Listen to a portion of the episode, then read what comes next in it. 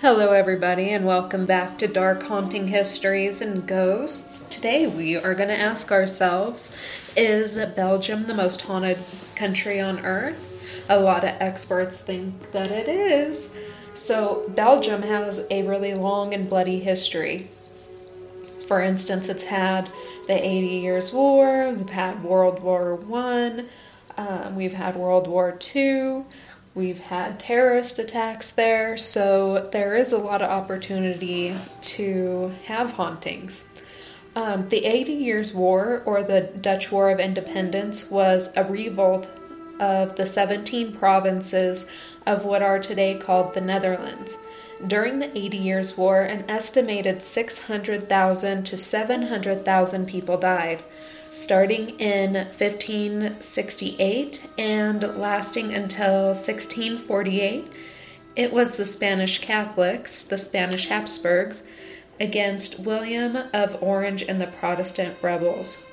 During what is called the Spanish Fury, it is said the Spanish attacked Antwerp and sacked and plundered the city. An estimated 18,000 people died during this attack. This is just one of the massacres that took place during this time frame. During World War I, nearly 18,000 people were killed in what was to be called the Rape of Belgium during German occupation of 1914. During the Battle of Flanders Field between July 31st through November 12th, over 600,000 people died there as well. Flanders Field is also known as the Battle of Passchendaele which took place in 1917. However, there is no way to know an exact death toll. A lot of bodies have still yet to be found, and a lot of German units did not keep accurate records of how many people were lost in each unit. The Battle of Pas- Passchendaele was bloody and dirty. Foul weather made trenches muddy, and the constant bombardment on both sides made them bloody as well. In between the enemy trenches, also called no man's land, the battlefield was flooded, and the mud was so deep that if you got stuck there, there was a good chance you wouldn't be able to get back out. A few decades later, the Germans were back and would mercilessly slaughter 25,000 Belgian Jews.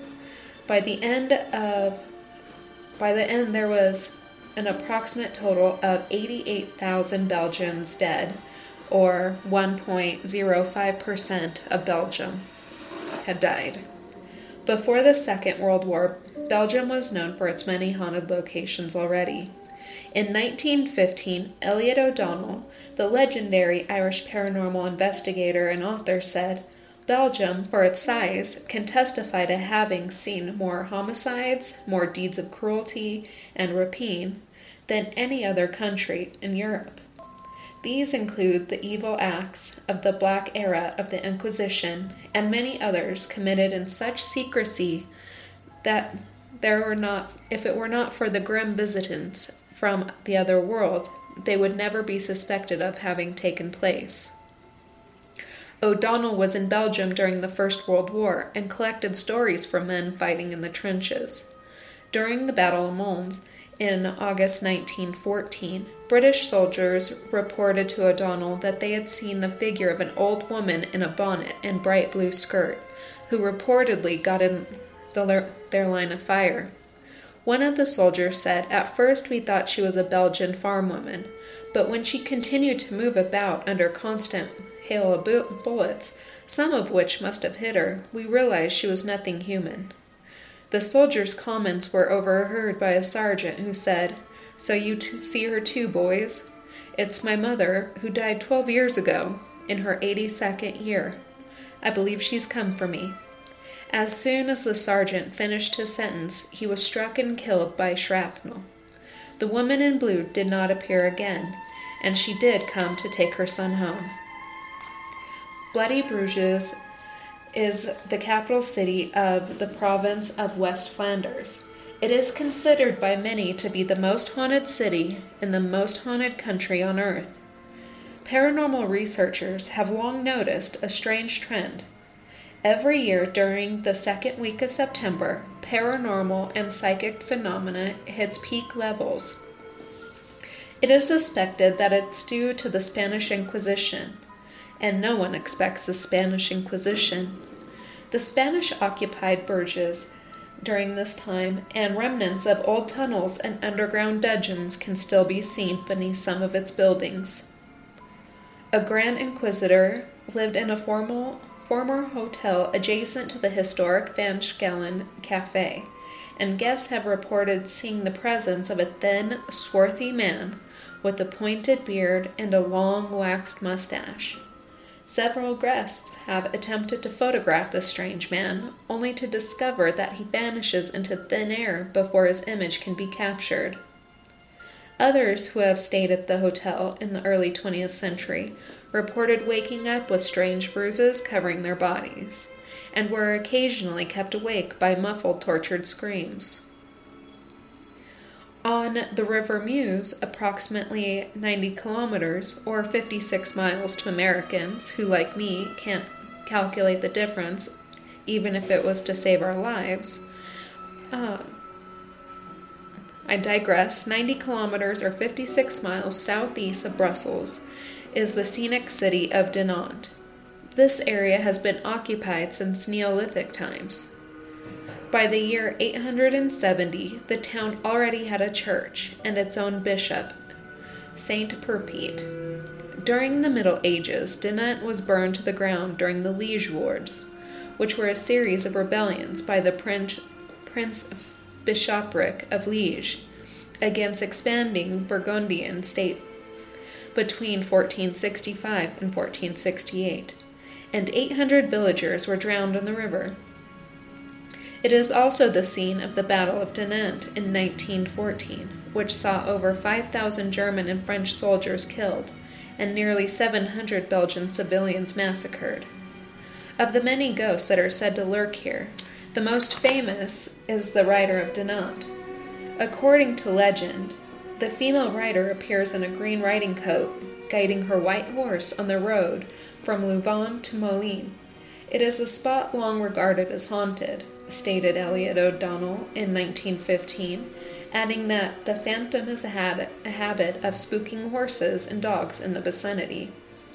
O'Donnell also related the story of two female artists who were drawn to a pond in the woods by their golden retriever, who had been behaving strangely. The dog directed their attention to a part of the pond where they saw what looked like a large sack half submerged in the water. The sack was writhing wildly, as if someone was inside and trying desperately to get out. One of the artists observed a white face scowling at them from behind a grove of trees, and this so frightened the women that they took off running. When they reached an end, they related their experience to the landlady at their hotel. Ah, it's a good thing you did not stay longer, or you would have seen something worse, she said. No one ever goes near that pond after dusk. That landlady explained that an old house had once stood near the pond, and every one of its owners had died under mysterious circumstances. The question I ask myself is why they did not reach out to the local authorities or to the police. What if it was somebody that needed help? What if it was a serial killer or something that could be explained? That I don't know. In the city of Malines, also known as Mechlin, was bombed by the Germans on August 30th, 1914. Since that time, there have been countless reports of a peculiar ghost who is said to peer out of the windows upstairs in the house next to the Rumbold's Cathedral. It is the ghost of a deformed child. Inhabitants of the house have claimed to have heard a voice of the mother calling out the name Henry. Stranger still, this disembodied voice always seems to emanate from the chimney. Every September, those near the house claim to be able to hear a clock striking thirteen. At the castle of La Roche en Ardennes, long ago, there lived a nobleman who had a lovely daughter named Bertha. The nobleman held a tournament where the winner would receive Bertha's hand in marriage, having proven their worthiness. The Count of Montague also took part in the tournament, even though he was engaged to the Countess Alix de Salm. He went about winning every match. Very full of himself and with no other opponent willing to face him, he was sure of his victory. That is, until a small childlike knight stepped into the arena. The Count gave a bark of terrible laughter, and with a thundering of hoofs from his battle steed, he stormed towards his feeble, feeble adversary. With marvelous dexterity, the small knight maneuvered his steed and avoided the Count's collision. This happened over and over and over again. The Count started to get terribly hot, and the little knight reined back his steed, stopped, and stood waiting provocatively. Taking advantage of the moment, the Count sped up the huge sword slicing through the air towards the reckless small knight. But already the little knight was no longer there. The heavy count, carried by his inertia and weight, lost his balance and was unhorsed. With a loud crash, the count fell to the ground. The little knight lost no time and was there, and inserted his fine blade of his light sword through the joint in the count's helmet and slit his throat with a single quick blow. Moments later, the jubilant father led the newlyweds to the nuptial chamber. The next morning, the father waited for the newlyweds, wanting to witness and share their happiness. But as the day grew later, and later still, they did not appear. He went in search of them and knocked on their chamber door. He knocked again, but all in vain. When he got no response, he pushed open the door. He went inside and found the chamber empty and a window open. Fear clutching the father's throat and heart, he ran to the window, where he looked down and saw the bodies of his daughter and the small knight. The small, mysterious knight was none other than the Countess de Salm the Countess had made a pact with the devil to take vengeance against the faithless Count and the beautiful Bertha de la Roche. To this day, the castle is said to be haunted by the disappointed trio. Now, you tell me, what's your opinions? Do you think Belgium is the most haunted country on earth?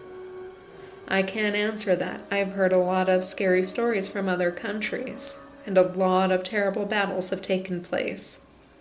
Please let me know on my new Twitter. I am going under the Twitter name Dark Haunting Histories and Ghosts. Look me up there and tell me what you think. And if you have any other ideas about, you know, stories that you might like me to look into or share, please, by all means, let me know. And if you're thinking about starting your own podcast, log into Buzzsprout. They have step by step instructions on how to make a podcast from beginning till end, and a lot of great areas where they can help you get sponsors, they can get you affiliates, and put you on multiple different streaming platforms. I will link the Buzzsprout link below so that way you can get a $20 Amazon gift card if you sign up. Thank you for listening, and I hope you come back soon. Be spooky, my friends.